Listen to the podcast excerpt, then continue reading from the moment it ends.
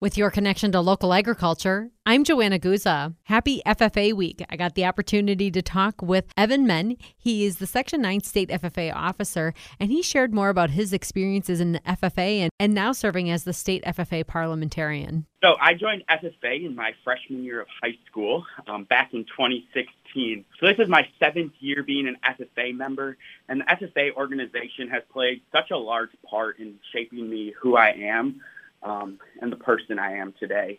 Mm-hmm. Um, as a member of the Bayport FFA um, and currently serving as a state parliamentarian, the FFA organization has exposed me to different avenues of agriculture. Um, it's also encouraged me to take advantage of leadership experiences and help me make new connections um, throughout the state. Um, now, in my experience as serving as a state officer, I've grown more than I've ever before. Um, this opportunity has been one of my biggest blessings in my life, I think, because it's allowed me to learn more about myself, agriculture industry as a whole, and really taught me really cool teamwork skills over this past year um, than I ever thought was possible. Evan, one thing I want to go back on is can you compare FFA to other extracurricular activities you participated in? FFA, um, we call it an intracurricular activity um, instead of an extracurricular where sports and some other organizations might fall into.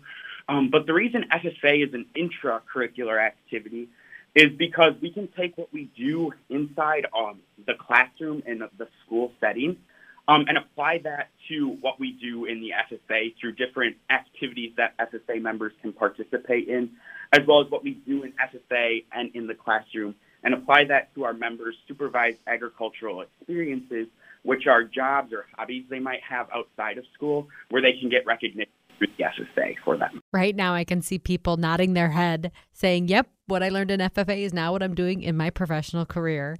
And that's today's Farm News and Information. I'm Joanna Guza.